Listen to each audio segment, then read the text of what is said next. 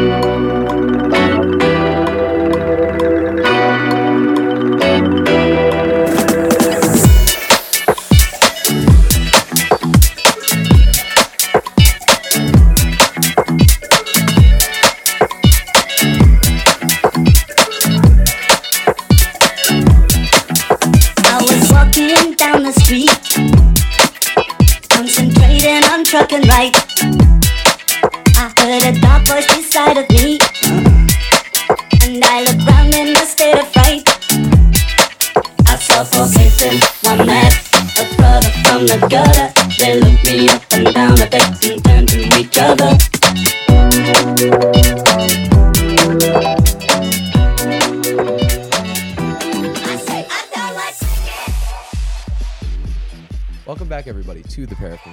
podcast. I'm your host, Sol Thompson. You can find me on Instagram at Sol Thompson. And I'm joined this week by my wonderful co host. I'm Michael Smith. You can find me on Instagram at, at underscore Smithstagram. If you are listening to this, don't forget to go and subscribe to us on your favorite podcasting platform. If you are watching this, don't forget to like, comment, and subscribe uh, through YouTube.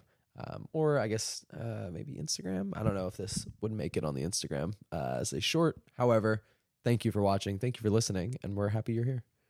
How are you, Michael? You're back from from your international trip. It's good. I, I've been, uh, God, I hate, I have been a digital nomad. Oh, nice. I've been working out of other countries. You a travel influencer?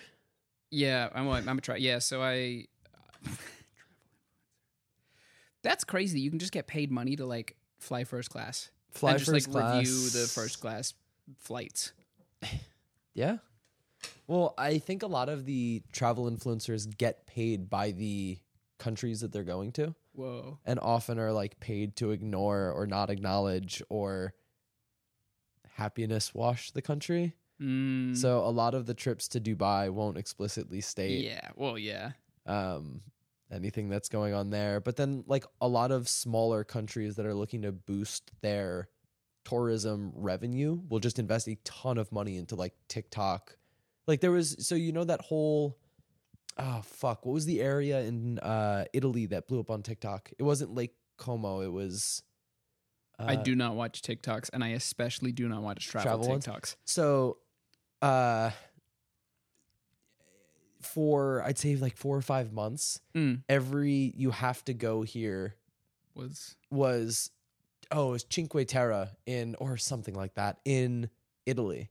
And I Hmm. was like, why is this? It Turns out they just poured a ton of money into a like tourism advertising budget. everything you look at ever in your entire life is propaganda. Yeah. For the record, Yeah. No, there there's no like original natural content anymore. this Everybody's podcast is propaganda. Yeah. We are what are we what are we pushing?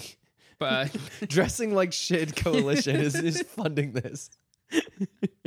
just two dudes hanging on a couch propaganda. this is propaganda for just being bros and hanging out on a couch and pretending you know stuff about fashion. What's up? Hey, This is the biggest threat to our current democracy. Two dudes on a couch two chopping dudes it on up. the couch. Yo, our podcast isn't big because it's too. Our podcast isn't bigger because it's it's it's too dangerous. dangerous. we don't make Chapo money because it's dangerous. You know, they're keeping our podcast um, down on purpose. Oh Jesus! I think this conversation has been had by every two guys on a couch doing a podcast ever, both ironically and not, which is kind of incredible. It always, you know, the crab evolution thing. oh, here comes Oscar. Anyway, speaking about fashion, can we get a fit check from you, Michael, to to start it off, to kick it off? Today I am wearing um, a very non-Michael outfit. I have on uh, some vintage Levi's that I picked up in London for not Brooklyn vintage Levi's prices. Mm. Um, They weren't up on a wall. They weren't up on a wall, but Mm. uh, they were like they they've been like worn through and then patched, and then the patches have been worn through, so they're kind of like double knee, but like real, I guess. I don't know. So you got everything evolving to crabs. You think all pairs of jeans are going to like double knees now? Now that those are Yeah. popular, Absolutely. convergent evolution. Conver- I yeah, man. It's cool though. I I Shoreditch. Shoreditch was it Shoreditch? No, Was it Cardiff? Cardiff. Um, yeah, Shoreditch. Um, in London has like a shitload of vintage shops Hmm. that are all really cool. Um, so I got these and I got. Uh, I'm wearing these. I'm wearing a plain white T-shirt, just a normal ass T-shirt, but it says Rick Owens on the tag. And then I am wearing an American Apparel hoodie. Uh, it's like one of these like garment dyed. Uh, I forget what it's called. It's like, but yeah, it's fun. Nice. I got it for free. It's it's it's influencer content. Oh, really? Yeah. They just said, "Hey, we'd love to send you a hoodie." Not quite. It's like some weird like marketplace thing where like different companies work with this other company and they like send you stuff and you post it and people can buy it through you. Is it like an MLM for fashion stuff? No, it's not an MLM. I'm not recruiting you to it. Do you want to be your own fashion influencer? Sick and tired of seeing other people on TikTok get free stuff. Yo, I get reached out to by like some of the worst brands I've ever seen. oh Uh, yeah, I mean, we should start accepting all of them, right? I think that'd be a funny bit. Just letting fucking anyone send anything yeah, to us. if if another Chinese athleisure company reaches out to me, which I'm sure in the span of this podcast being recorded, I'll have three more in the in the inbox. Um, I'm just gonna start accepting them. all of the like we we create a a brand that allows you your own self-expressions through artistic integrity with like another one of those emails and I click on it and it's just like a screen printed shirt that says dope for all or some shit and it's like in like sort of like scratchy like Hustlers University. Hustlers University, uh, just any of that. I, I I think there's probably some I can accept without being obligated to like write a positive review for them. Mm. I should do it. I, I feel like it'd be fun to get a bunch of those shirts and then like patchwork them together into something like horrendous. You know, so there was that that person on on Instagram or I don't know if they're on TikTok. I assume they are, but they would just take old thrift store like, you know, spring break 2006 and just cut it up and make it say ridiculous shit like I eat poop.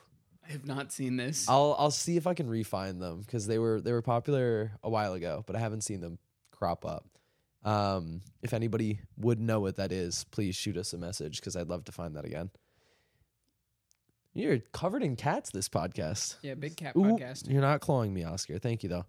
We haven't cut Oscar's claws in three weeks. Oh, because we stellar. have been away, so they are evil at the current moment. Yeah, so again, I, I have a joke that Oscar, Michael's cat, is his abusive boyfriend. And every time I come over, Michael and Fiona are covered in scratches. Like We're not covered in scratches. I have no scratches on me right now. because you've been away for three weeks. Actually, no, I do have one. He bled me a little bit. he bled me. yeah, they're just like constantly cut up, and they're like, "Yeah, but he's so sweet. Like, look at his face. Look at him. He's so cute. he's a I fucking love menace." him. He's I was so I was explaining to. Michael what the the Lil Durk thousand yard stare is.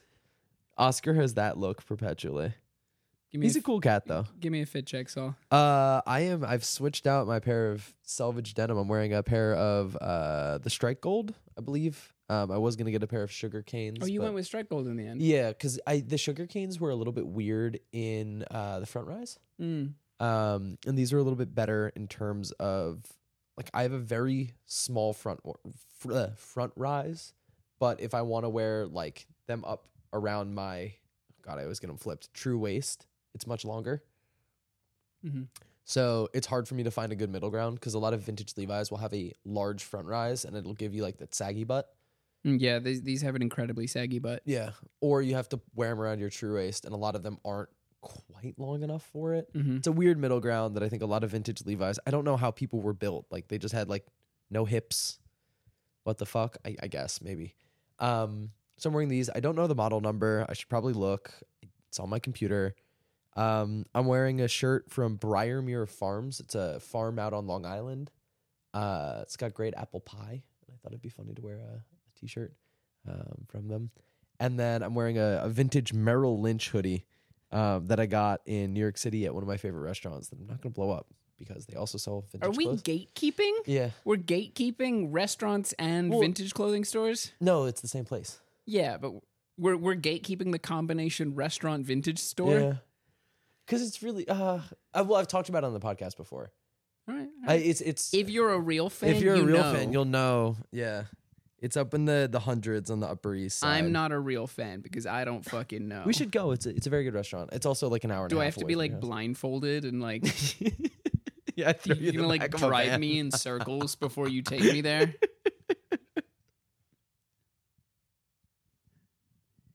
Yeah. No, Tight. something like that. Um, Okay. and then I'm wearing my Boston Red Sox hat. I just got my hair cut. Um, and guy. Short hair guy. I'm gonna buzz it soon. Um, probably for Halloween. Wait, really? Yeah. So I'm I'm trying to decide what I should go for as Halloween, or go for to Halloween. I don't I don't know what the phrasing is. Um, I was either going to going to do Larry David, Mm-hmm. but I feel like just wearing So like, like, like, would you? I I don't think I can. So okay, Why not? I don't think I can make myself that violently unfuckable.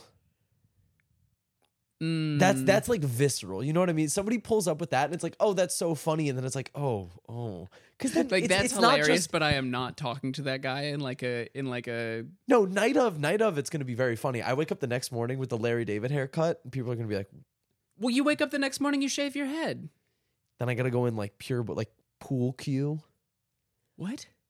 I would I would dive. So his he's completely bald on top, and he's got the long sides. Hmm. So I'd have to buzz. So I'd either have the buzzed ring and look like I'm bald, or I'd have to just like straight razor my head and Just- go cue ball. Just you don't have to cue ball it. Just like at least for a little bit of the bit. We've been friends for how long? Just humor me. A year and change? No, like two years. I'm talking about like friends, friends, not acquaintances. Oh, you thought that was fake? Oh, that wasn't real to you? You just You- like that, man? okay, fine. You've known me for two years. I don't do things halfway, and if I'm gonna do the Larry David, I'm gonna go cue ball on top and dye the sides like salt and pepper. Or I guess he's fully white now. Yeah, you're gonna have to bleach the shit out of your hair. Yeah, my hair is quite dark. It I, sounds uh, cool. I think you should do it. I like I want to, but then I've also got to go and like get it done well. And I have a hairdresser that I love. Shout out Hannah Parsley. Shout out Hannah. Yo, Pars. That's crazy. Her she last sounds like Parsley. a. She She's sounds like a, a an Animal Crossing character. Yeah, we talk about Baldur's Gate now. She's she's so cool. I love Hannah Parsley. Shout out to Hannah Parsley. Um, but it'd be like because it's a cut and a color, so that'd be like a hundred something dollars for a fucking gag, and then like I'll do it. Was that was the word that? No, that's like it. I'll do it. I won't even charge you that much. it's gonna look like shit, dude. I know that's so tight. Oh. Um, But then what do I do the next day? Because okay, so Halloween, I'm going to parties probably all weekend. so I'd have to. look at you. No, no, no. But my point is, I'd this have guy to. gets invited places. I'd have to keep wearing the costume, and then my daily life, I have to be Larry David for. Okay, so Halloween is on a Tuesday, Uh huh. so I believe there are Halloween parties happening before Halloween, Yeah.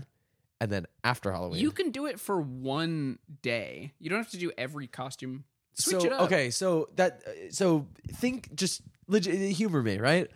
Logistically, so if I'm going to parties the previous weekend, fine, I'll have costumes. Then for a party on the 30th or 31st, I have to come down here. You have to cut my hair and bleach it so that I look like Larry David. And then the next day, which I have class on, Wednesday the 1st, I have to go and go in cue ball. So I'd, I'd go from full head of hair to like shaved bald. People are going to worry about me. Like, are Just you okay? Wear a hat for a week, man.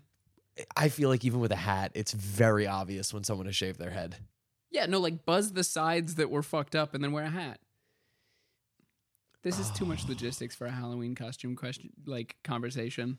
Yeah. All right. What do you, do you have a you have a costume Uh, costume idea? Fiona and I keep talking. Fiona and I keep thinking up funny ones and being like, "Oh, that's a good one," and then never remembering it. Uh, ones that come to mind are um, Kenny G and his saxophone Oh, that's because I keep good. getting compared to Kenny G. that's really good. and it would be really funny if Fiona was saxophone. uh, one of the worst ideas we've had is um, John Lennon and Yoko Ono, but switched. Can I be the guy that killed John Lennon? Please, but like, because it's like the it's like the dumbest like white male Asian female joke in the world. Yeah, yeah. Because everyone's like, oh, it's like John and Yoko. Um, but I would be. you guys get compared to. It's happened at least once, maybe twice on the fucking video of our like closet tour. and that's like that hurts, man. That's some of the worst shit you could ever say to me.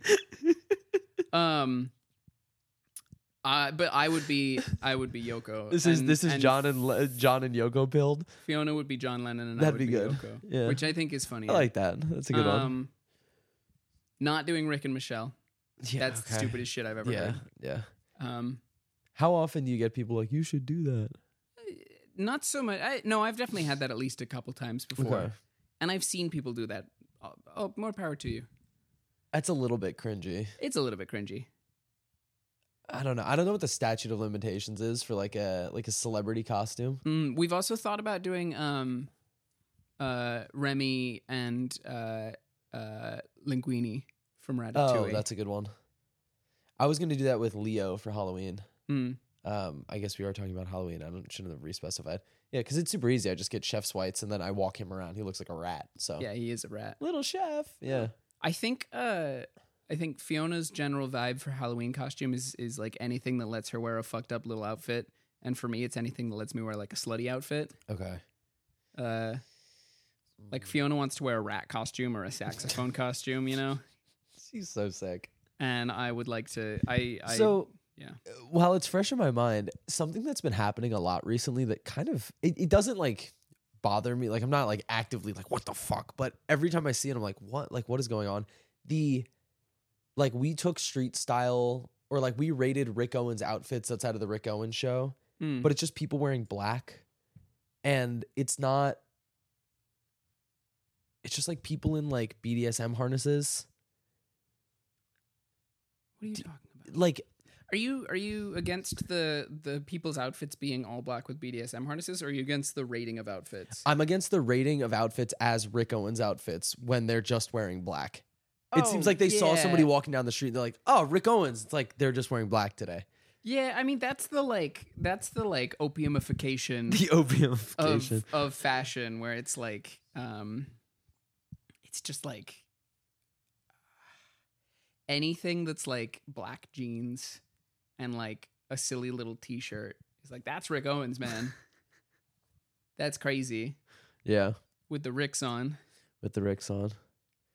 Maybe I should do Sonic the Hedgehog. That'd be cool. just paint myself blue and run around. One of the best Halloween costumes I ever did was um uh Tobias Funke Oh, yeah. and I painted my skin blue. you blew yourself. I blew myself. um did I tell you about this? No. I was it was like college, like sophomore year of college, and I wore some tiny little denim shorts and I painted my entire body blue. Um, and I wore a bald cap, I think. Okay. Um, and then I just like I went to a the Halloween party I went to was like a warehouse punk show. And I was in I was in the mosh pit when I realized that uh, the paint was not very color fast, and I was running into people and turning them blue. Like it was all coming off. So I feel like again, like Sonic the Hedgehog, if you get drunk, it's very fun to run while you're drunk. right? Like You're just looking for any costume that lets you run. No, no, no. My thought was like, not only are you running around, but then you have the like volatility of like slamming into people and turning them blue. Right? Like you get a few of those pool rings and just hit people and like toss them in the air and then go sprinting away. I think I feel like it'd be really fun. I want to be Quap for Halloween and just walk around like an idiot, like completely like. Can I steal that? That'd be really good. just as you get progressively more drunk, the costume is more believable. Just gets more and more like completely unable to walk around. It's funny though because when you're like acting normal in the Quap outfit, you just look like a, a, a like an Olympic runner. yeah. No, but then people are like, okay, Olympic runner. Like it's not like the value is lost of the costume. Olympic Slightly. runner is yeah. Slightly. People gonna ask what Olympic runner you are. I don't know any. All I know is Quap. So I came prepared this week with a couple of things I wanted to talk about that we didn't touch on. Jesus, two weeks ago. Hmm. Um, and I had a very nice conversation with um somebody about this. I've actually talked to a lot of people about this, but how disappointing a lot of the new designer runway shows are. Hmm. Like Helmut Lang fucking sucked. If we're being real, Yeah, right? it was, and that's like the prevailing like thing. Everyone's saying it sucked, um, which I agree. But I also I don't know. I do many designers have like a good first runway as head designer of a new brand? It's a good point. I feel like so. Uh, give me a second to think about that or rebuttal to that. But my thought is like, why then are Helmut Lang or whoever's bringing in new designers hyping it up so much if they know that new designers don't usually knock it out of the park? I mean, you have to hype it up. You can't just like quietly be like, "Oh yeah, Peter Peter Do, who's like the hottest like thing in that like era area of fashion right now." Is you I can't just like, I don't understand how he fucked it. I, I don't mean to say he like fucked it up so badly, but you're working with Helmut Lang, which is known for you know they were like the the elevated basic people, Mhm. and that's sort of what he does. And then he puts out like these weird tuxedo shirts or tuxedo pants and like weird button downs, and it all looks really cheap and like a. He's pulling that brand up from a bit of a nosedive. But did he pull it up? He's trying. He, uh, I'll give him credit. Like I again, don't. This isn't a condemnation of Peter Do. Like Yeah. He was- maybe. He also made three fucking seasons this year. yeah, he did. Right. Yeah. So he did. Yeah, he did. he in in what must be, I mean I don't know how long you like work on a season while your other season's coming out, but like, yeah. it's been six months since his most recent Peter Do season. Yeah. So in that six months, he's done his own uh, Banana Republic Yeah, I was gonna. I for- totally, and totally Helmut Lang, which is kind of crazy Republic. um, to be in charge of all of that, and I don't know how sustainable that is. So Alexandra Hildreth made a really good point. Like Banana Republic, Peter Do, all the stuff is really expensive. Like, Super expensive. who is that for? Right? Like, Is it less expensive than Peter Do? I think it's more expensive to be honest. I mean, it, it depends on what you're buying, but where I find Peter Do is like the real, real, which is Mm. where a lot of it falls to. I don't know what the retail prices are like. So I think retail prices for the boots are around seven to eight hundred. Really? I think so. That's low. Mm, it well, this is also when I was like really looking for him a couple of years ago. What does ago. a Peter Do suit cost? L- I will look that up. But like again, Banana Republic, even though they did that rebrand and they tried to They've been trying so hard for like a decade to be Yeah. cool again. yeah. Yeah, they pay a lot of money to get people to talk about how cool they are, and I don't think they've managed to convince. But they people. haven't paid us yet, so we can talk I got shit. free stuff, Oh yeah, you did. and then they made me pay taxes on it. It's like So four hundred dollars. Shit. It fucking sucked. Um, I mean, so a pair of pants, normal straight leg pants, are eleven hundred. Okay, yeah, that's sort of what I expected. But yeah, maxi pleated skirt. I mean, it's a beautiful skirt, but it's twenty eight hundred. A blazer's like two, three thousand. it's it's uh, like I'm on my phone. I'm sorry, it, website is not very searchable, but like even the the fucked up shirts retail for like seven fifty And I think that the Banana Republic stuff is cheaper than that. slightly. Basic tees are like a hundred.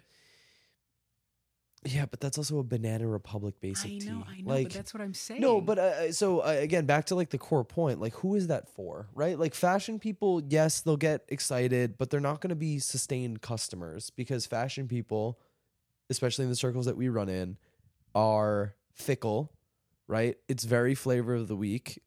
I'm, I'm not saying you or I. I think you or I are very dedicated to whatever we like, whatever it is.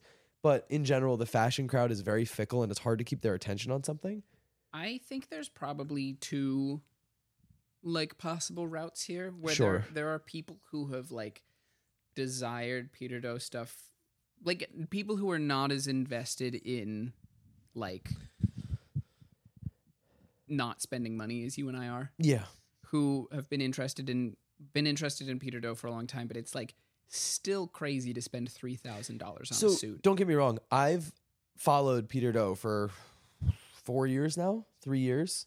I've never bought anything from the brand because but it's so expensive. This isn't about you. no, no, no. But I, I'm using like again, like I'm somebody who will spend money on something that he really likes or ah. thinks is worth it or is price accessible or whatever it is. And even with the Banana Republic Peter Do stuff, which is cool, it looks cool. It didn't clear that like this is cool enough for me to spend money on retail. Right, but you're not the you're not the target. The here, I'm gonna look this up. Okay. All of the um all of these like mall tier with high designer things are aimed at like sort of aimed at people who know who Peter Do is, like intentionally and like really like who he is, but can't afford it. But probably what it's more aimed at is people who shop at Banana Republic because a lot of people Banana, tons of people shop at Banana Republic that probably have more money than Banana Republic money. Some people don't. Do they? Yeah, there's. I just feel like the the the um, expectation when you walk into a Banana Republic are not Peter Do prices. Even with the rebrand that they've done, and I understand that they've pivoted and whatever it is. I think that the prevailing, you know, like what they were from 2008 to 2015, maybe even 2014, like you know, before they really started this big pivot, like what you'd go to Banana Republic for like sixty dollar khakis or like forty dollar chinos right like I, I feel like the pivot is not yet ingrained enough to where people are like yes banana republic can charge $1200 for a coat and i'm gonna go and buy that they're not charging twelve hundred dollars for a coat, are they? yeah the the peter do stuff is like $1200 The pants are two hundred dollars already sold out. Well how much is Uh, that coat That's a thousand dollars for a coat. Um, some of this shit is like within Peter Do prices, or within sorry within Banana Republic I mean, prices. it, like again, like the stuff is really cool. We're looking at the just you know BRX Peter Do detachable utility trench. It's twelve hundred dollars. It's really cool. so Um, so there are people with not enough money to buy Peter Do, but more money than Banana Republic. Like people who shop. Am I going to be able to finish this one? yeah, yeah, yeah. I'm just thinking. I'm just thinking. People who shop in Banana Republic. actually, sorry. people who shop in Banana Republic like there's there's a weird group of people who have tons of money but still shop like middle of the mall brands and they buy Hmm. tons of it. Really? They buy tons of it, but they don't they could buy like it's it's the like constant consumerism thing. Oh, Um, I, okay. there's like people who have tons of money. They can go drop thousands at Banana Republic very easily. Are they I've- that common? I used to work there, man. I keep forgetting this. Yeah, you did. there are people who like think that Banana Republic is like because they're not that into fashion. They think Banana Republic is some sort of like like higher. It's branded as like a higher end thing, even if it's not. Sure. Um, even if it's like every price is actually permanently forty percent less than what you think it is. Yeah. Um, and those people probably have heard the name Peter Do and are like, "Oh, that's cool." Has that's Peter a Do gotten thing. that big? I, I Yeah, am also like struggling a little bit with understanding Peter Do as somebody who's not just oh he's the next Phoebe Philo for this one like cult group of Phoebe Philo It's fans. like people who get Vogue emails. okay, okay, that's fair. They know who Peter Do is. Like they've heard that name. Okay. Um, God, I'm so out of touch with like n- normal fashion consumers. I need to go talk to people. Yeah, that's. I mean, that's that's go the outside. thing. I think that I do th- like this stuff is cool, and I It think is cool, It will I agree. sell. Yeah. Um, a bunch of it's already sold out. I, I do you think the run was big? Like the At first, maybe not, but like yeah people are buying it for sure. yeah Um, but like here's a here's a let's see what is a Peter Do blazer I'm gonna guess twenty six hundred. three thousand dollars. I was close. Price was right. So a Peter Do blazer is three thousand dollars. A Banana Republic Peter Do blazer is seven hundred dollars. In that gap, there are a lot of people. I thought we were talking about Banana Republic. What? You said in that gap. it's like the dumbest the- fucking joke you could have made. in the below seven hundred dollars. Yeah. But like in the in the willing to spend over seven hundred dollars, but not willing to spend three thousand dollars. There's probably a ton of people who know who Peter Do is. Yeah. Okay. You've convinced me. I'm just still skeptical. I mean, it's not going to sell to a normal Banana Republic customer. I am I can already hear my old boss giving me like the rundown on how we're selling this to a standard Banana Republic customer, Okay. and I can already see it not how? working. Yeah. How? How? What would the rundown be? so I'm I'm you at Oh, Banana no. Republic. Oh, yeah. no. Can I have your glasses? You're your boss. All right. Hold on. All right, so today we're no, launching- hold on. Let me put on my glasses. hey, boss. Sorry, I'm 30 minutes late. My fixed speed bicycle broke. Anyway, uh, so yeah, we just got something in. What's what's new? I'm not fucking doing this. So we're really excited about the Peter Do collection that Great. just launched. It's going to be a tough sell because a lot of our customers fucking hate this. Why do I feel like I'm in therapy? Working through my Banana Republic trauma. No, it's just this idea that like they're like they're always convinced like I know that some of our customers will be interested in this if you tell them about Peter Do and tell them that it's like I'm not I'm not being my boss anymore. You can stop looking at me like that. Okay. You can stop making Michael face at me. Michael. you pull up to the function. They're all doing Michael face. My my homie just said something so soul phobic to me that I just had to give him that Michael stare. So yeah, like We've gotten way off topic here, but no, I think it's I think So- it's still an interesting topic. here's the thing. I think Peter Do this year was great. His actual runway Yeah, was great. Banana Republic Peter Do, second place. cool. Third place Helmut. No, f- third place would be like nothing. Fourth place is Helmut. Helmut was really bad. I- I've never seen so much stuff on the runway look cheap, Mm. and not even like I've seen stuff on the runway look unfinished, and I've seen stuff look untailored. I've never seen so much stuff look cheap. Like they walked down, I was like, "What the fuck is that?" There's like I don't have a huge recollection of like a lot of well no. There's been like three recent large head designer transitions. Raf Simons, Peter Do. Oh, I didn't even think about Raf Simons. His first, I mean, because he also had Miuccia Prada. Like it wasn't just him. yeah, know what I mean? did wait? They're like co-head designers. Yeah, but like Raf Simons stepped down. He stepped down from his own brand. Yeah, did anyone like? i- Is it done or did someone? Fill They in? finished, I believe, last year. Okay, Um, and there it's done. so no as more. far as like new people taking up the helm, Sure. there's been whoever that guy is at Gucci Oh. who looks exactly like Alessandro. yeah, I, I don't I don't Um, know this. uh, yeah. Louis Vuitton Pharrell. So and- is he the head designer or the creative director? I always get it confused. Oh, do they? Yeah, what's the distinction there? So I know Virgil was both. I think he might be both Okay. because he was like very directly involved in the like design aspects of it. But I can tell. the like Gucci was one of the worst things I've ever seen. that fucking sucked. Yeah. That was ass. Yeah, but my point is, at least the stuff looked. I wouldn't even say expensive because nobody no, wa- that like. shit looked like 2005 H and M. maybe I'm forgetting the first one and I'm thinking The, of the second very one. yeah, the second one was better, but still kind of shit. Okay. Um, the first post Alessandro Gucci season is. I'm like they might have been scrambling. Was that the one after the twins? They did that runway show with all twins. Was that the last? No, I think there was another show. Right. So, spring 2023 Gucci was the twin season, which is one of my favorites. Not just really for the like concept, but like the I like the people. the where they all carried their heads. I feel like Oh, it's a basic pick, but that was really cool. yeah. Um, fall 2023, the first like post Alessandro season is so boring. Yeah, so it was the one directly after. It was the so one they went directly after from that. they went from an MVP season to riding the bench. Yeah, Probably out of the league. And that shit looks like. It's like I feel like they were. Oh, trying, it's just like the boring ass t-shirts. It's, yeah, it's not even that. There's like, it feels like they were trying to. You won't be able to click it because it's Vogue and it needs me to sign in. um, okay. It's like they were trying to recapture this like t- 2005 like Gucci luxury aesthetic, but it's so like recycled at this point. It looked like H and M to me.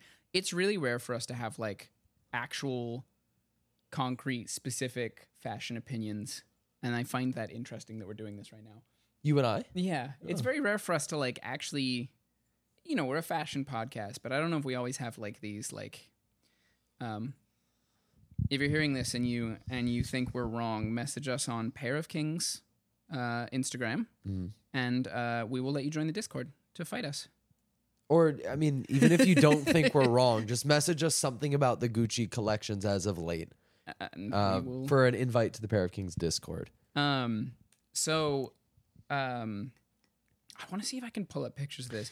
This is the the you know this is the boring part of the Yeah. um, I, so again, like Gucci has been really, I don't want to say waffling, but they've just been trying to like. they're trying to get back to something I mean, that they it's it's the same thing that Louis Vuitton is doing, where they're like, you know, or like, uh what studios did with like Pop Smoke, where they like flip them upside down and like dangle their corpse for any good ideas that Mhm. might fall out. Like, you know, I, that's dark, and I acknowledge that. But again, like a great designer leaves for his stuff just wasn't selling, right? They weren't making like their nine percent quarterly own. Like, Yeah, I don't even know what it is. it was a feel like financial decision, and I think it's so stupid because it was like it wasn't even. It was like a not like they were like your stuff's not selling. Leave. They were like you have to do this, yeah, and he was like, no. Like you know, he doesn't want someone else.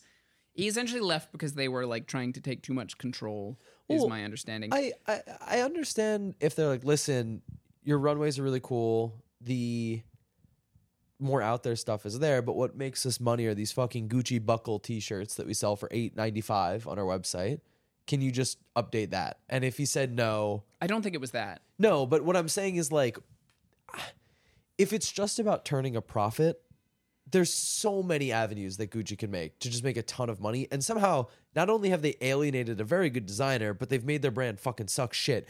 When was the last time you thought about Gucci as like, a, oh, that's interesting? When Alessandro was there. Thank you. But right? which you know, I mean, granted, probably we are not the customer base, but I don't know something about like Kering is making kind of a lot of dog shit decisions that are entirely like profit motivated lately. Yeah. Um, I was thinking, um, so like one of the best like new designer taking up the helm seasons I can Mhm. think of is um Matthieu Blazy Bottega Fall Winter 2022. What was in that? So I like I. Yes, I, I know what you're talking about, but what items in particular? One of my favorite things, and it's something that's carried through every Bottega season since, is the entirely leather outfit that doesn't look like leather. Yeah, those are incredible. I the jean, the not leather jeans. Yeah, the like the leather jeans that are not jeans. Those are so fucking cool. And, And then, the Minecraft shirts. like it's campy and I know people don't like it because it's like, oh, Minecraft shirt. That's cool. To put Yeah. that on a runway, like good for you. I applied for a job at Bottega and I'm Really? hoping that I get it. Yeah, Doing they have a it's in Milan this summer. It's a um boy. Uh sustainability and production supply chain internship. nice. Uh I hope I get it. If I get Um, that all the homies getting not jeans. All the homies getting leather pants. um, yeah, there was because he sort of made an iteration of that outfit yeah. every, and I really like when you see like Consistency. it's not like recycling, but when you see like the same outfit from previous runway, but like now sort of updated. Yeah. And it was like fall 2022, he- did this like it's like leather jeans and a white leather tank top. Mm. And then the next season was really similar jeans and then like a white button up shirt. And then the most recent season, someone was carrying a bag that had that outfit in it. That's so sick. It's cool. Yeah, it's cool that I mean, again, I think that it's easy to lose the fact that runway shows are shows and they're at a at a certain level like theater and a performance and there's a story being told, right? Yeah. And I think again, like a lot of fashion guys especially are too focused on the clothes or too focused on like what's going on season by season, especially because fashion is so like frantic right now. It's hard to like I didn't clock that genuinely. I was like, oh, like now that you explained it, it's cool that there's a through line. It's cool that there's some sort of story being told. It's cool that he's calling back to his own stuff. That's great. And I I don't know. I don't think I know enough about runways to really dig into it and really be able to have an opinion or voice This is a any- far cry from our conversation about AVAVAV. well, okay, no, but that's on one single show. Mm. I can have opinion on a one single show. I can't have an opinion on like a four season run because I just don't have the memory All for that. so let AVAVAV do two more seasons and then we'll Yeah, okay, talk about we'll it. talk. I Um, listen. I'm a fan of AVAVAV. I just didn't like that show. Yeah, fair enough. um, I um, I think there's like a really fine line with like self-reference and repetition. Yeah, This might be sort of the crux of the the Helmut Lang debate, but there's like a there's a really fine line between like referencing yourself and like a like um expanding on your previous work yeah. and just making boring shit. Well, there's like another- repeat- yeah. Like the the Yeah. sort of the the thing that's been haunting Rick for the last few seasons is that he's sort of not making anything new. he broke out of that this most recent season, right? A lot of people really like it. I think he broke out of that. I would say so. He's the problem is he's broken out of it a couple times. Okay. Like he'll do, you know, since Larry, pretty much every season has been this like kiss heels, joggers, deep V shirts. Like that's it. Yeah. Um, he broke out of that for um, Strobe, the one where everyone had the lights on the yeah, head. yeah. What about Um, f- uh, is it Fogga shit? Fogachine was pretty good, but it's like mostly that was just like flowier. That was like beachwear version of like the previous season. Like it's it's better, but it's still like it, it's an up and down. He always seems to sort This of fall Robitussin back is on the kicking my same ass. I'm sorry. stuff. Is it actually? Yeah, I'm, I'm Are you doing okay? I'm doing all right. Yeah. All right. Um, should I be talking to you about this like this? No, no, no I, I appreciate it. Yeah, yeah, yeah. Okay. He um he always falls back on the same stuff and like I can't even. Is keep that track of the because he names knows that anymore. people like it, or because it sells, or like what? I mean, probably it's partially that it sells and like it's doing really well. It's good stuff. It's just like, and I get that it's a business and you sort Yeah. of have to stick with what sells, but like some of it gets really boring. I think Luxor or Edfu, I get the two confused. One of them was like, how could you? it's, I think it's Edfu. Edfu Okay. is like really, like I could look at two seasons, pick one material from one and one like silhouette from the other, and that's what he did Oh, he just did like he took a material from Tecuatl and mixed it with like a a different. Actually, no, even it was like all from Tech. It was like he just like mixed and matched materials and silhouettes from an old season.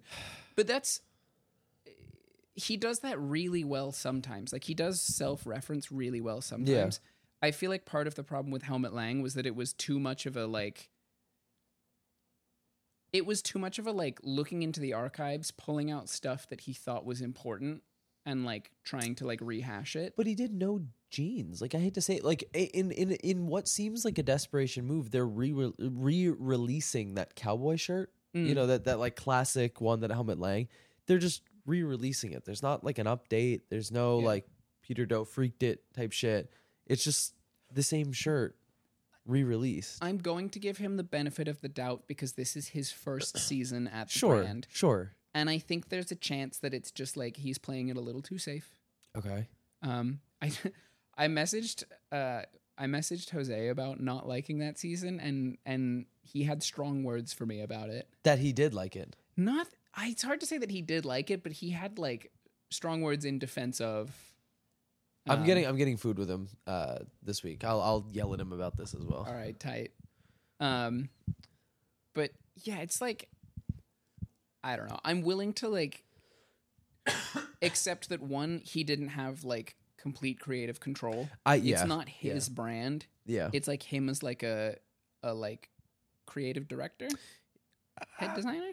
I, I think he's the head designer. I, I don't see so it's interesting at a lot of these brands, a lot of popular designers or rappers or celebrities are brought on to these brands and they fill one of two roles, but the which is head designer or creative director. Mhm. But the designation of how much control they have is not clear at all. Like a CEO gets hired and that's the chief what executive officer, there's a CSO, chief sustainability officer, Yeah. there's CR, right? They're very de- like delineated and clear roles.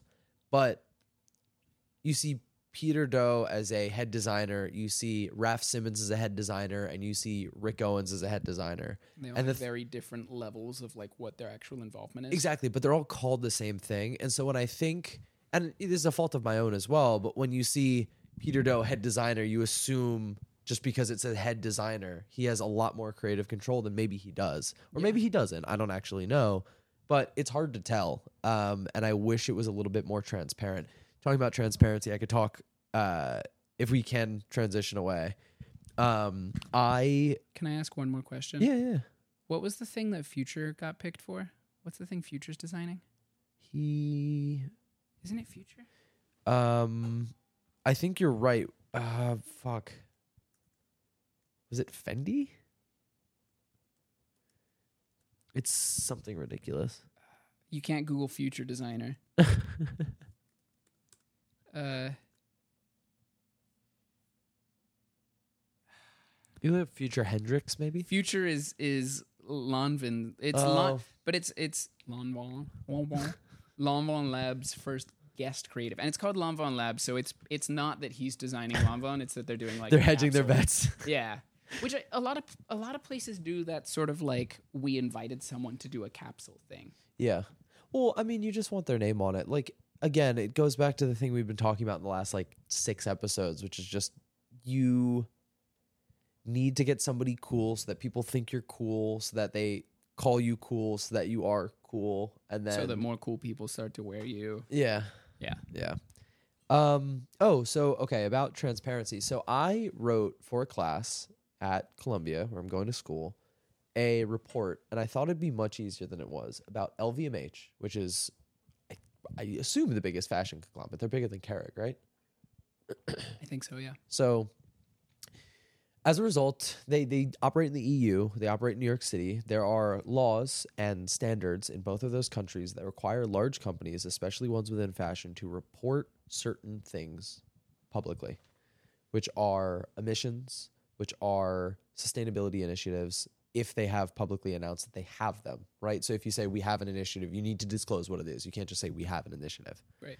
and certain things around DEI and employee hiring, things like that. Just you know, good positive stuff. DEI being diversity, Equity and inclusion. Okay. so we got assigned this report. It was go through and judge a company's greenhouse gas inventory as it has been made publicly available. Mm.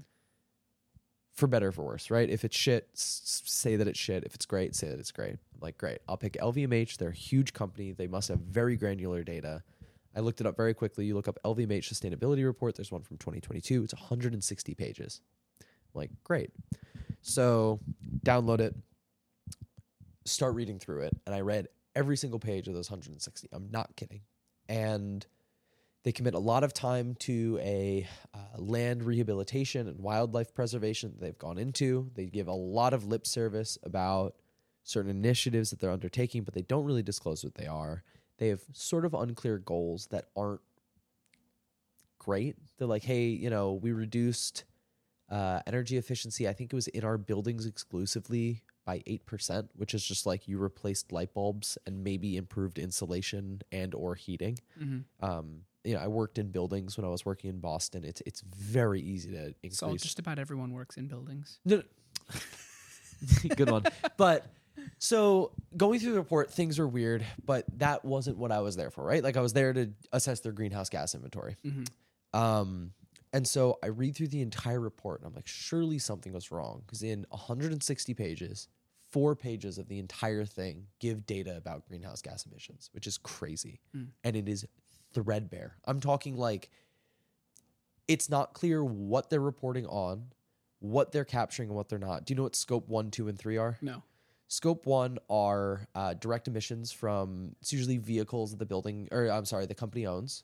Scope two are purchased either electricity, purchased utility power, and the emissions related to that. And then scope three is like anything else, right? Mhm. So, uh, how you manufacture your clothes, uh, shipping those clothes from China or wherever LVMH produces the majority. Scope three seems like it would be a really big category for them. Exactly. So it's it's it's hard to calculate, but there are companies and guidelines that say, okay, obviously it's really tough to get every single, especially if you're a clothing company, every single one of your scope three emissions captured. And Yeah. usually a company like LVMH, you look for like 95% of their emissions are in scope three, Hmm.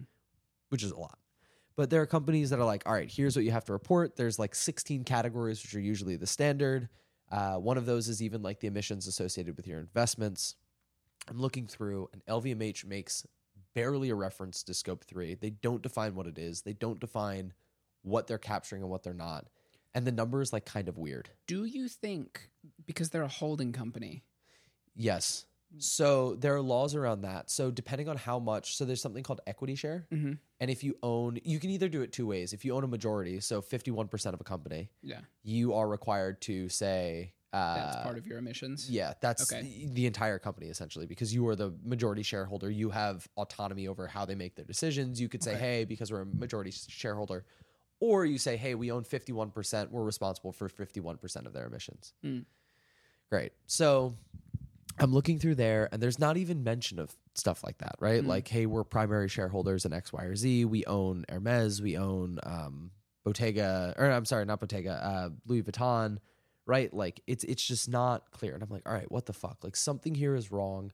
I read through the entire page or 160 pages again. They make a small reference to a internal shareholder document that's supposedly publicly available and they talk about their cdp which is climate disclosure program protocol um, that's supposed to be publicly available. It's not. They lie about their overall grading through the cdp i'm like that's fucking weird. So i dig in deeper. There's a page called uh, indicator indexes on their website and they have one table with greenhouse gas emissions. I'm like all right it's something a little bit more.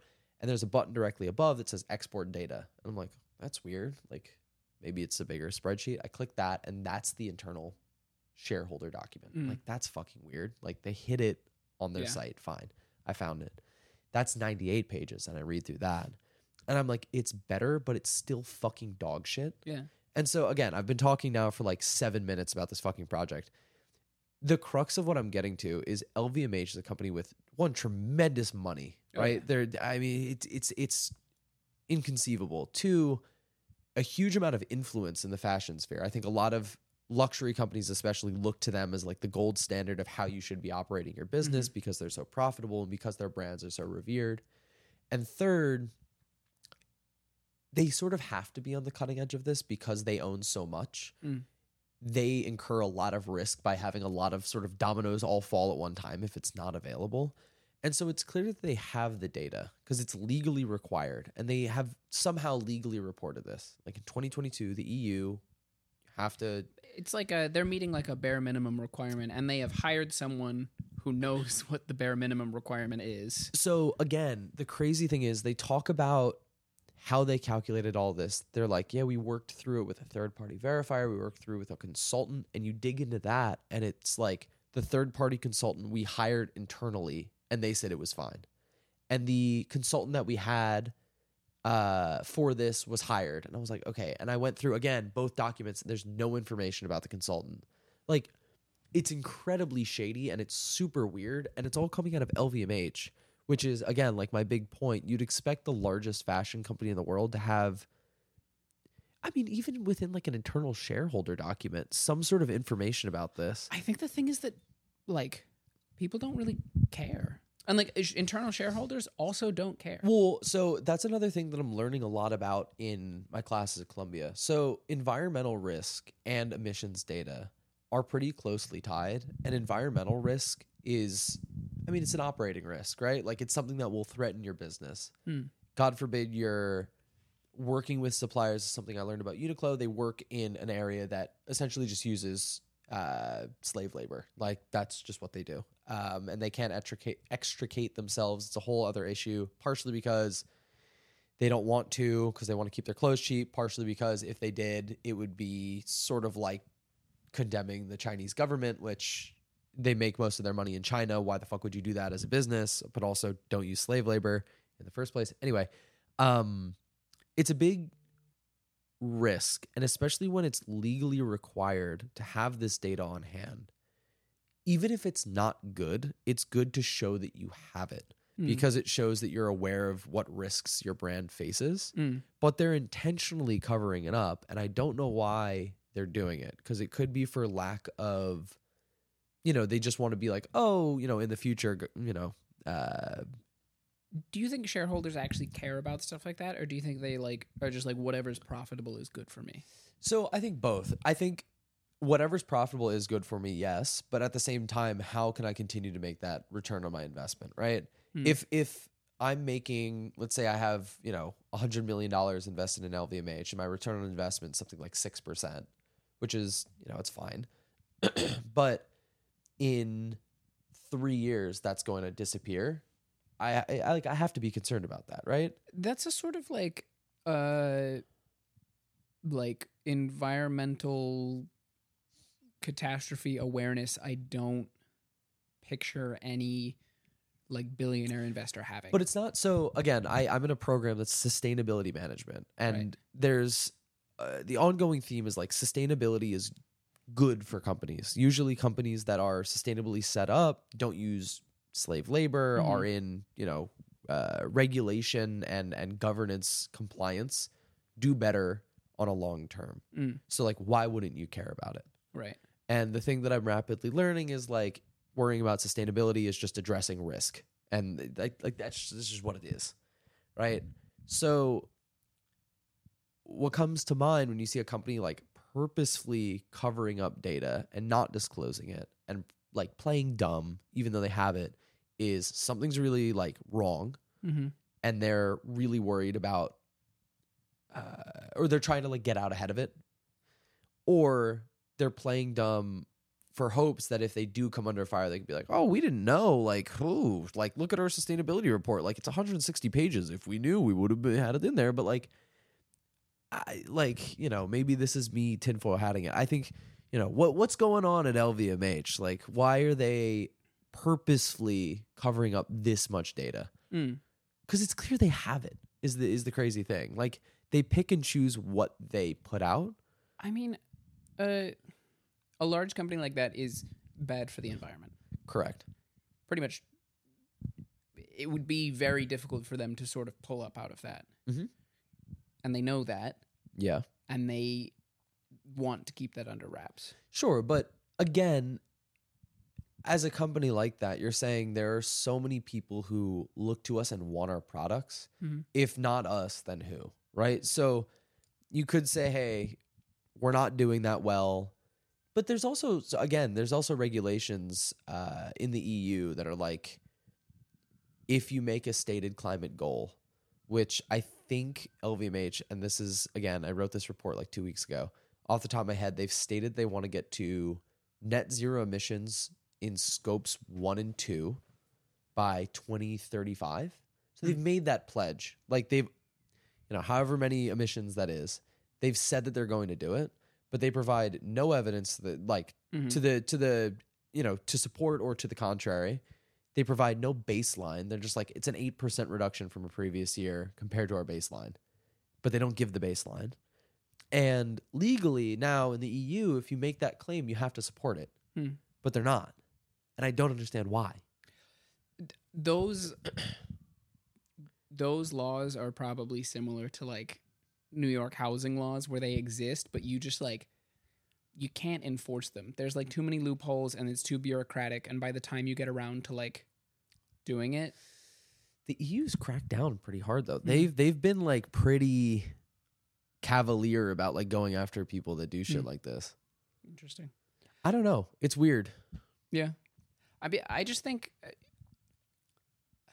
I think I'm a little more cynical about like business people in that Oh regard. yeah, Like, absolutely. they- no, they're the slimiest people in the world. They don't care. No. As long as it's currently actively profitable, yeah. like as long as they are making money this year, they're probably like they don't care. Yeah. Yeah. It's really weird. and It's kind of fucked up. Like, I mean, you know, oh, least hot take of all time, but I don't know. I like again, I wrote this report about Uniqlo and they were very aware that they were using slave labor and they got caught and both internally and externally they were like, "Oh, like we saw we like we didn't know." Like that was essentially their whole thing was just like pleading or feigning ignorance. Yeah. And then with one of the companies that currently uses slave labor, they've doubled down and they put out like reports that's like, actually everybody at the company like brings their kids and it's so happy. It's like, are you fucking kidding?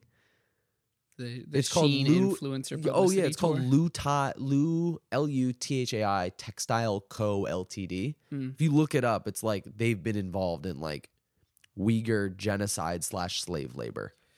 when I was at Banana Republic, there was a there was like a I think it was Gap, but there was like a a factory collapsed or something. Like there oh, was like a Bangladesh, Rana Yeah. Plaza. there was like a big and it was like a factory that Gap Yep, like did a bunch of their manufacturing it was Gap and Levi's, I think, Mm. somebody else as well. Yes. and they like gave us we had like a training pamphlet on like how to address if people talk to us about it. in no way. I don't remember anything from it, Oh fuck. but there was because this was a decade ago. Yeah. But there was like, um, yeah, there was like, a pamphlet that was given. Not that fucking anyone in Arizona came in and was like, "Hey, aren't you guys the ones with that factory?" Um, but like they had a document that was like how to like talk to people about this like huge tragedy in a way that like doesn't shit talk your company. Holy fuck. I mean, I guess you have to do that. Oh my god, I would love to see, and I know it must exist. I would love to see the training document for Yeezy Gap being pulled Oh. because they like you know there was the uh, obviously Yeezy Gap shit got pulled because he went crazy anti-Semitic. um, the training document for that, like for like when people come in and are like, "Hey, Asking about it? Yeah. Or either like, hey, do you have this stuff? Or like, hey, what the fuck is wrong with you guys?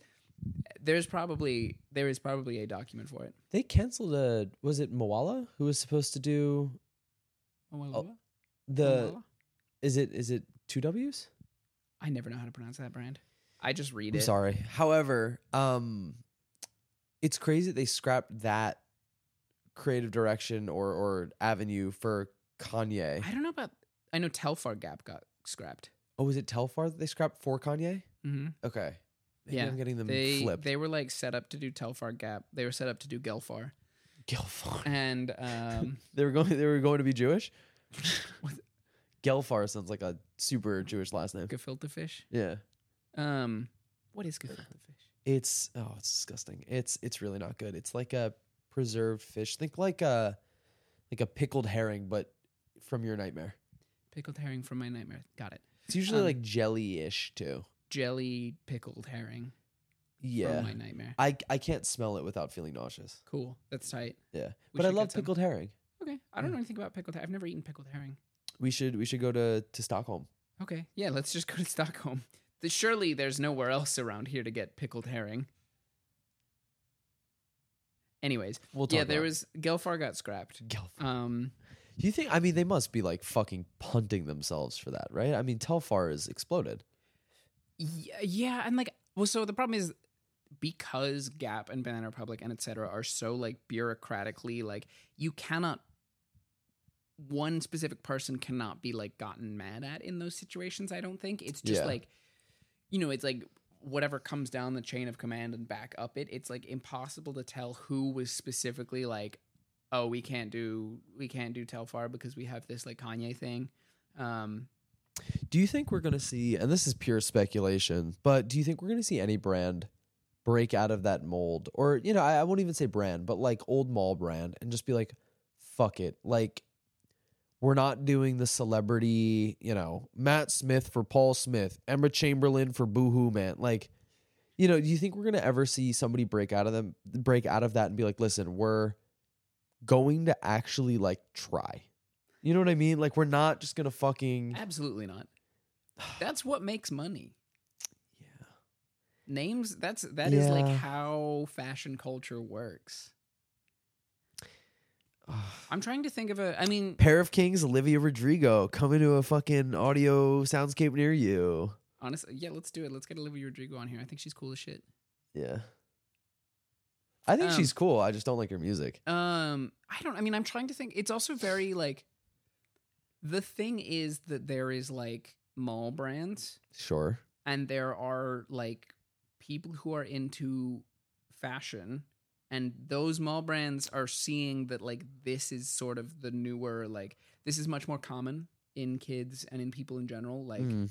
is being into like fashion and like pop culture and stuff Yeah. and the only way to reach them because you're you are gap you know you Sure. are like canonically a like mall brand that your mother takes you to to buy like jeans for school Yeah, but then why not just spin off? but you that is them spinning off you need But like remove your like, name from it. whole no but the, the you need like it's like having this like historical like backing of your name and then also having like the like the fun little like person that gives appeal to it So, okay, just to argue against that, just for one, the sake of doing it, but two, because I think it's not a bad idea. Influencer marketing works, right? You can get people to talk about anything in any way you want them to. yeah essentially. why doesn't Gap spin off and we'll call it uh no, not Gap, right? They they make a, a new higher fashion brand called Not Gap.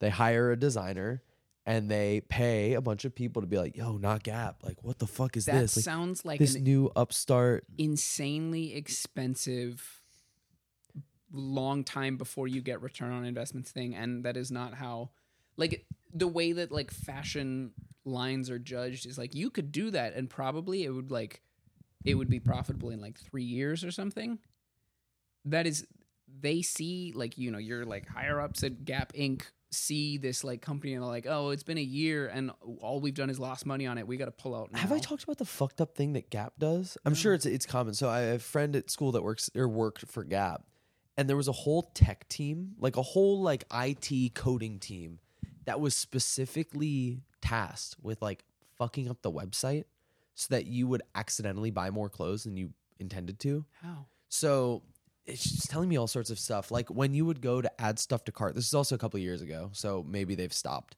But I wouldn't actually expect them to. But you'd go to add something to cart and it goes really slow, and somebody would click again and then immediately would add two. Shit like that. Or like when you go to check out, like the numbers are wrong mm. in the in the um, you call it like the plus minus or in your cart how it says one plus minus and you click minus hoping it'll go to zero and it doesn't remove itself like if people are moving quickly they're not going to catch it. This sounds like a crazy conspiracy theory. No it actually is a thing. Does that not just increase the amount of returns you get? Yeah but it's also gap. Like if somebody gets an extra $20 shirt they're going to be like actually this one wasn't supposed to come. They'll just Mm. like hold on to it. Yeah. Funny. Fucked up. It so the way she described it is there were existing problems with the website that they intentionally did not fix Mhm. and kept that way like removing shit from your cart. And there were other ones that were like while something is in your cart the price on the website is jacked up. So let's say one t-shirt is $19 when they're actually trying to sell it for 15 and it's in your cart and you'll get like a pop-up like oh actually if you get a second one it's 32 or 30 however many two would be for their intended price. If you don't it's just at that 19 and you can't Mhm. ever get down to that $15 number There was a glitch I found in it's maybe end clothing, but I think it's something else. A British fashion website sure where if you put something in your cart yeah in like you set your country and your money to pounds, like you set your country to England and your pound, your money to pounds, you put it in your cart, open your cart in another window, go back, change your country to United States and dollars okay and then refresh the the checkout page, yeah it would give you the Great British Pounds number in dollars, oh which at that time was like one. It's like it was like a dollar fifty per pound. yeah yeah yeah, So you were saving like thirty percent. yeah. Um, like I, there was a pair of pants for three hundred dollars, and I did it accidentally. Like I just like had opened up a new tab and was looking Oh, around in dollars, and I already had it in my cart, and I went back and I was like, these are two hundred dollars now, and it like you could just oh and it just it worked Oh yeah, and I checked out, and they it, they charged me two hundred U.S. dollars. what would be the best cur- i guess there aren't a lot of currencies that are worth more than the dollar right now could you have paid in like yen Right. So I don't know if you would like. um Wait, would that go the other way around? Yeah. No. You like.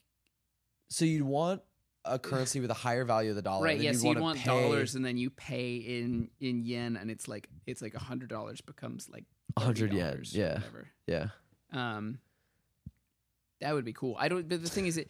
I don't think it works anymore. And then the same. The other thing. I, th- I think I might talked about this on the first episode I was ever in, where, um, Lin Le Palais. I put the wrong country code, the correct zip code, but the wrong country, okay and they didn't charge me import tax ah because they're like, like, America is a country where they have to include the import tax. yes So like they don't. oh they charge it They charge it. in They add it into the price. got it But I selected some like weird small american samoa Vanuatu.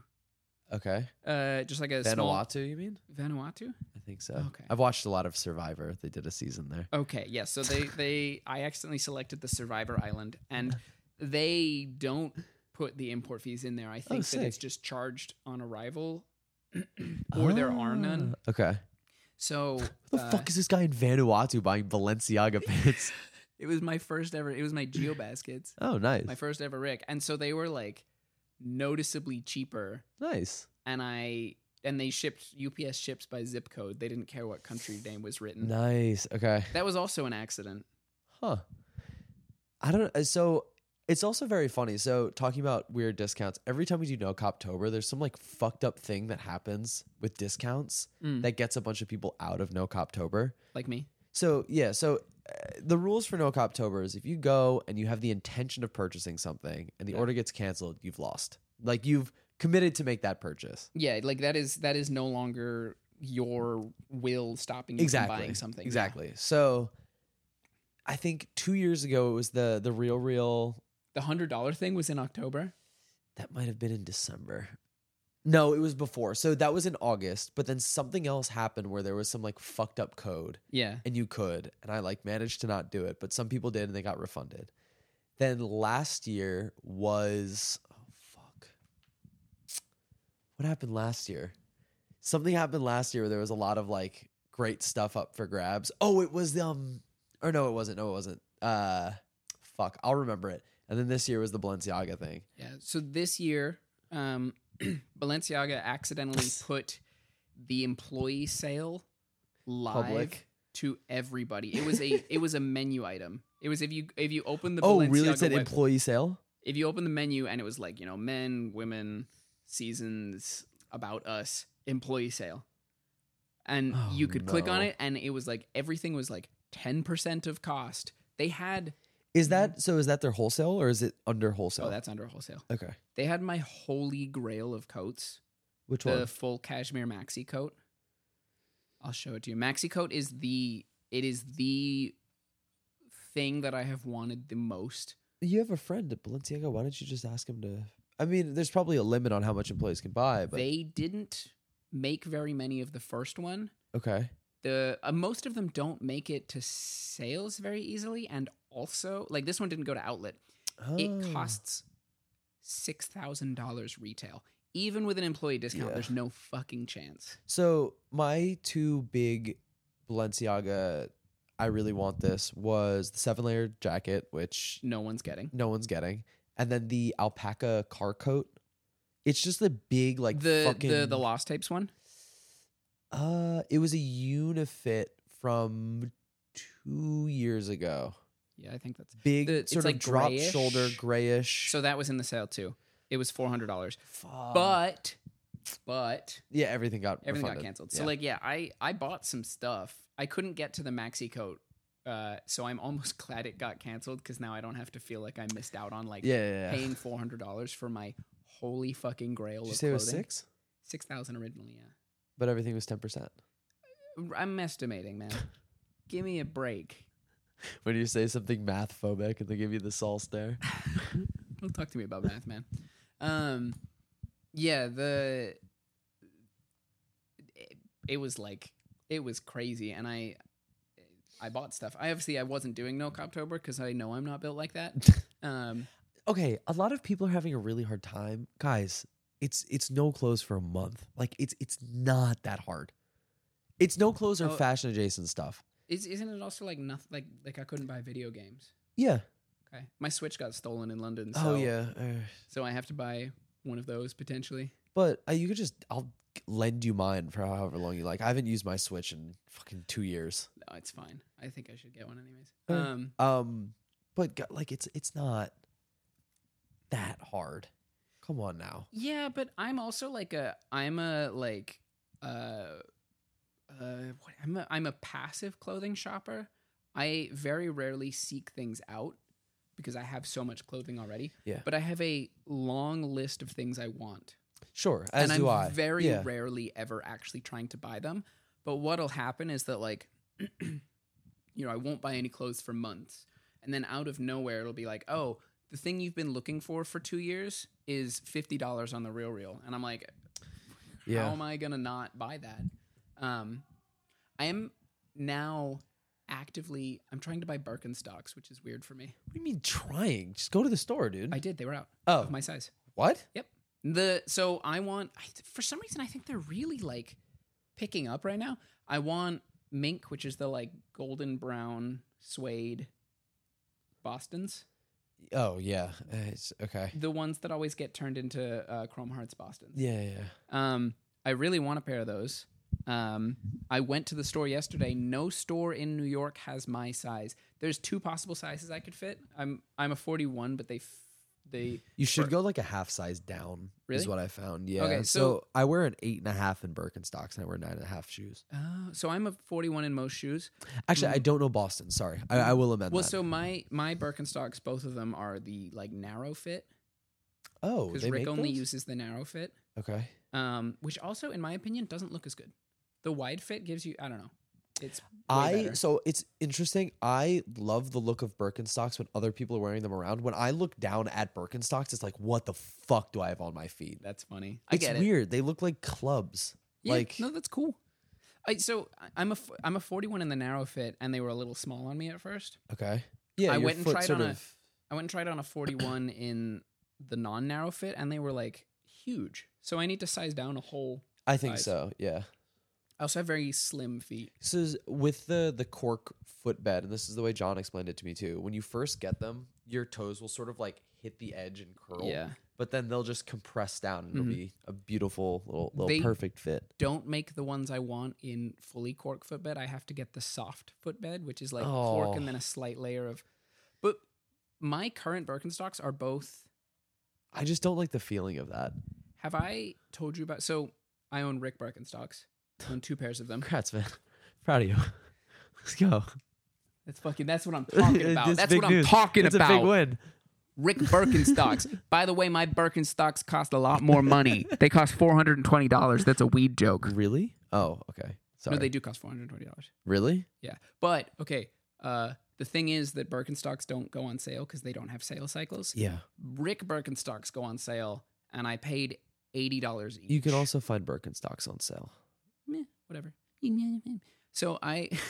I meant to say that hopefully. It wasn't like a. I'm sorry. All right. Fuck me. I guess. I paid eighty dollars each for both pairs of my Birkenstocks. nice. So, like a thirty percent discount from from actual Birkenstocks. I paid fifty four ninety nine for mine. It, it- like look on like Zappos or something. I like it's it's the websites that fashion dudes don't look at because like I'm above shopping on Zappos. Yeah.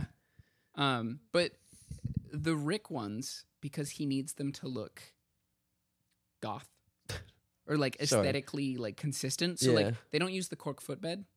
okay. They use this like latex and cork one oh, okay. Yeah. with a like with leather on top of it. It sucks. I've spent the last three years thinking that Birkenstocks aren't actually that comfortable, or thinking like, God damn, these take years to break in. Like, I wear those those like bo- my my Rick Boston's around, and I'm like, these fucking hurt. I also don't know how Birkenstocks pivoted from being such like everybody. It used to be like the butt of every joke. Now they're Same cool. way Crocs did. yeah, but Crocs was like a nostalgia thing. Birkenstocks were just like people who Crocs go is a nostalgia thing for you because you're a baby. sure. It's weird. I, I, I, feel remember like making fun of Crocs when they started making. there are probably Crocs. people who listen to this podcast who weren't around for the first like run of Crocs, right? Who weren't like Oh, sorry, absolutely, yeah. like cognizant. Let's be, you know, Yeah. Oh, discerning oh, easy. here. I remember Crocs being the butt of the joke when they came out. Yes. And then they've had a pivot partially because of like I feel like normcore maybe is the right word here, but like the like acceptance of like like ugly fashion as fashion. Sure. Um and like this like post ironic camp shit. Um but also because of like tactical like collaborations. Like Balenciaga makes Crocs now, so Crocs are really cool. I'm trying to think about the so they did Beams Plus, which were cool. Those Yeah. are like the cargo Crocs. Yeah. What other ones have they Uh, done? Salehe Bembry. oh, the the fingerprint ones. Yeah. He I, I like the stuff that he makes, but he just goes radio silent for like two years and then Mhm. releases something else, and it's like, oh, cool. And then I forget he exists, and then two years later, it's something else. His cool. weird password protected Crocs website uh, sends me an email every couple of months. Interesting. They have do you tried to like brute force it? Just like the password? Just No, they send me an email with the password. Oh, oh, oh! They I do- thought it they was just like do, like- taunting you. No, no, they're just like, hey, here's the here's the password to buy buy the fingerprint Crocs. They've done Um, them in like every color now, right? Yeah. That's the point. and then okay. some. Yeah. Um, the the okay, the Crocs cowboy boots, Oh yeah, you love those things. beautiful. Yeah. I so desperately want a pair of those. I will wear them to every single grill party this summer, next summer. Yeah. I'm so excited. So this come out on what the twenty third? 23rd. They're expensive. One twenty, right? Yeah. It's not that bad. It's expensive for Crocs. It's expensive for a gag. I'll, I'll say it like that. Yeah, it's true. It's more than you pay for your Rick Birkenstocks. That is. It's more than I paid for my fake dunks. Oh, your funks. My funks, yeah. How much you get those for? Like thirty bucks? No, it was like 90. Ninety dollars for some fake dunks? Yeah. Support your local community. I bought them off the side of the road. Yeah. Um, Oh my god, there's a dude up near me that sells the like very fake Jordans with hell like yeah. Wait, like- is, he, is he in the middle of the median? Like he sets up, you know, there's like the big, the big long roads up. So in that guy has been there, but I didn't see what shoes he was selling. This is Mm. the guy. He's on. Yeah. So he's up there, and Jordan is not. Jordan never did that move on the shoes. You know what I mean? Yeah, You've seen no- that. You've seen yeah. that vine. Yeah. So he's like, he don't got a single song where he need to be doing that. yeah. It's it's very clear that that was not Michael Jordan's move, but they're like fake Jordan twelves, Tight. and they're kind of sick. I promised my friend I'd get a pair for him for his uh for his birthday. That's tight. Yeah. They're kind of expensive though. Is he trying to pass them off as real Jordans? Yeah. That's funny. I don't know. It's a good time. Uh, let's start wrapping up. Michael, you want to do song of the week? Ooh, song of the week. No, I don't. Let me give me a second to um to find remember what I've been listening to. Uh, I'll go first then. Um, what the fuck? Are you serious? I'm getting ads now for podcasters on Spotify. Spotify's done nothing for us. Actually, I love Spotify. Shout out Spotify for podcasters. Anyway, um, I've unfortunately been listening to a lot of Drake. Tight new album? No, Okay, not. New album's kind of mid. Yeah, I mean it's, it's a Drake album. No, but his last few, I feel pretty good. I feel pretty good about. Jesus Christ. Did you like Scorpion? No. Okay. Did you like uh fuck Certified Lover Boy? Yep. Did you really? Mhm. Okay. I thought Certified Lover Boy was pretty good. I liked uh I liked Her Loss. And I liked Honestly Nevermind. Her Loss is the um Oh, the this smile. twenty one. Yeah. All right. That's that's that's fine. Um, He's, yeah. He had a he had a like three album run where I was like, oh, he's getting better again, but but he's not. Nothing beats the like take care to what a time to be alive Yeah. run of albums, and that's just never gonna happen. So again, been listening unfortunately to a lot of Drake. Uh, he has got a great cover of um, fuck. Uh, it's called "Things I Forgot to Do," but it's a cover of "These Days" by Nico from Drake. Oh, really? and it i was I, I found this back in high school. This was my sophomore year no junior year of high school that i found it.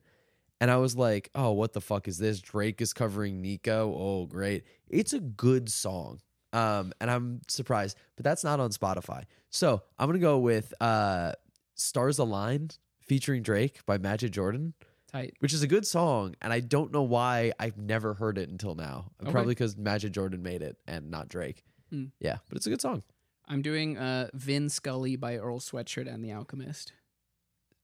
Is it S C U L O Y? It's S K. V I N S K U L L Y. Interesting. So Earl, you know, since Earl like became an adult and started making like not like edgy teenager music, um, the Joji arc. Yeah, like granted, I I really like Doris and I don't like shit and like his like his two albums where he was like still kind of a kid. He's started moving into this like I don't know what to call it. It's like much more like spoken word and Yeah. like kind of like weird like like tinkly little like like beats that aren't really there. Yeah. Um and I don't know if I have the like the like uh artistry within me to enjoy stuff like that. Just put on a long sleeve white t shirt underneath a short sleeve black t shirt. You'll be there. Yeah, but this one, and I like this album. I, I do like them all, but I just don't think I have the like.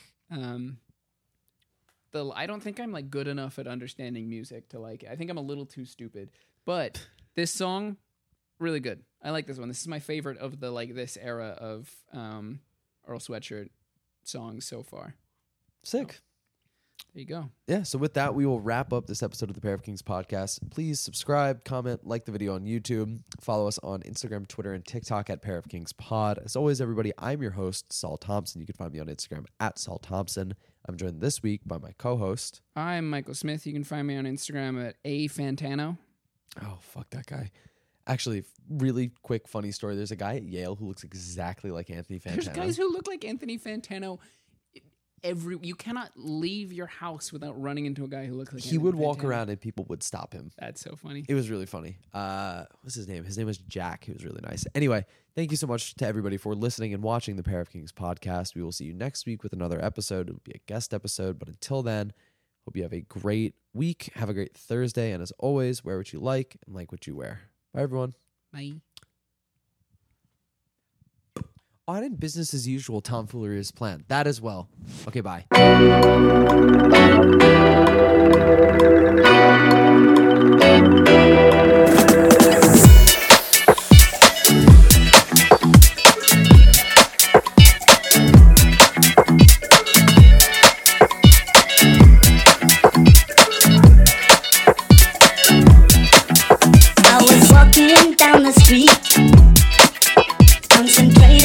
On trucking right.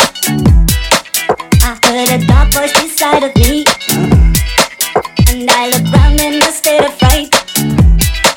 I saw four faces, one mad, a brother from the gutter. They looked me up and down, I begged and turned to each other.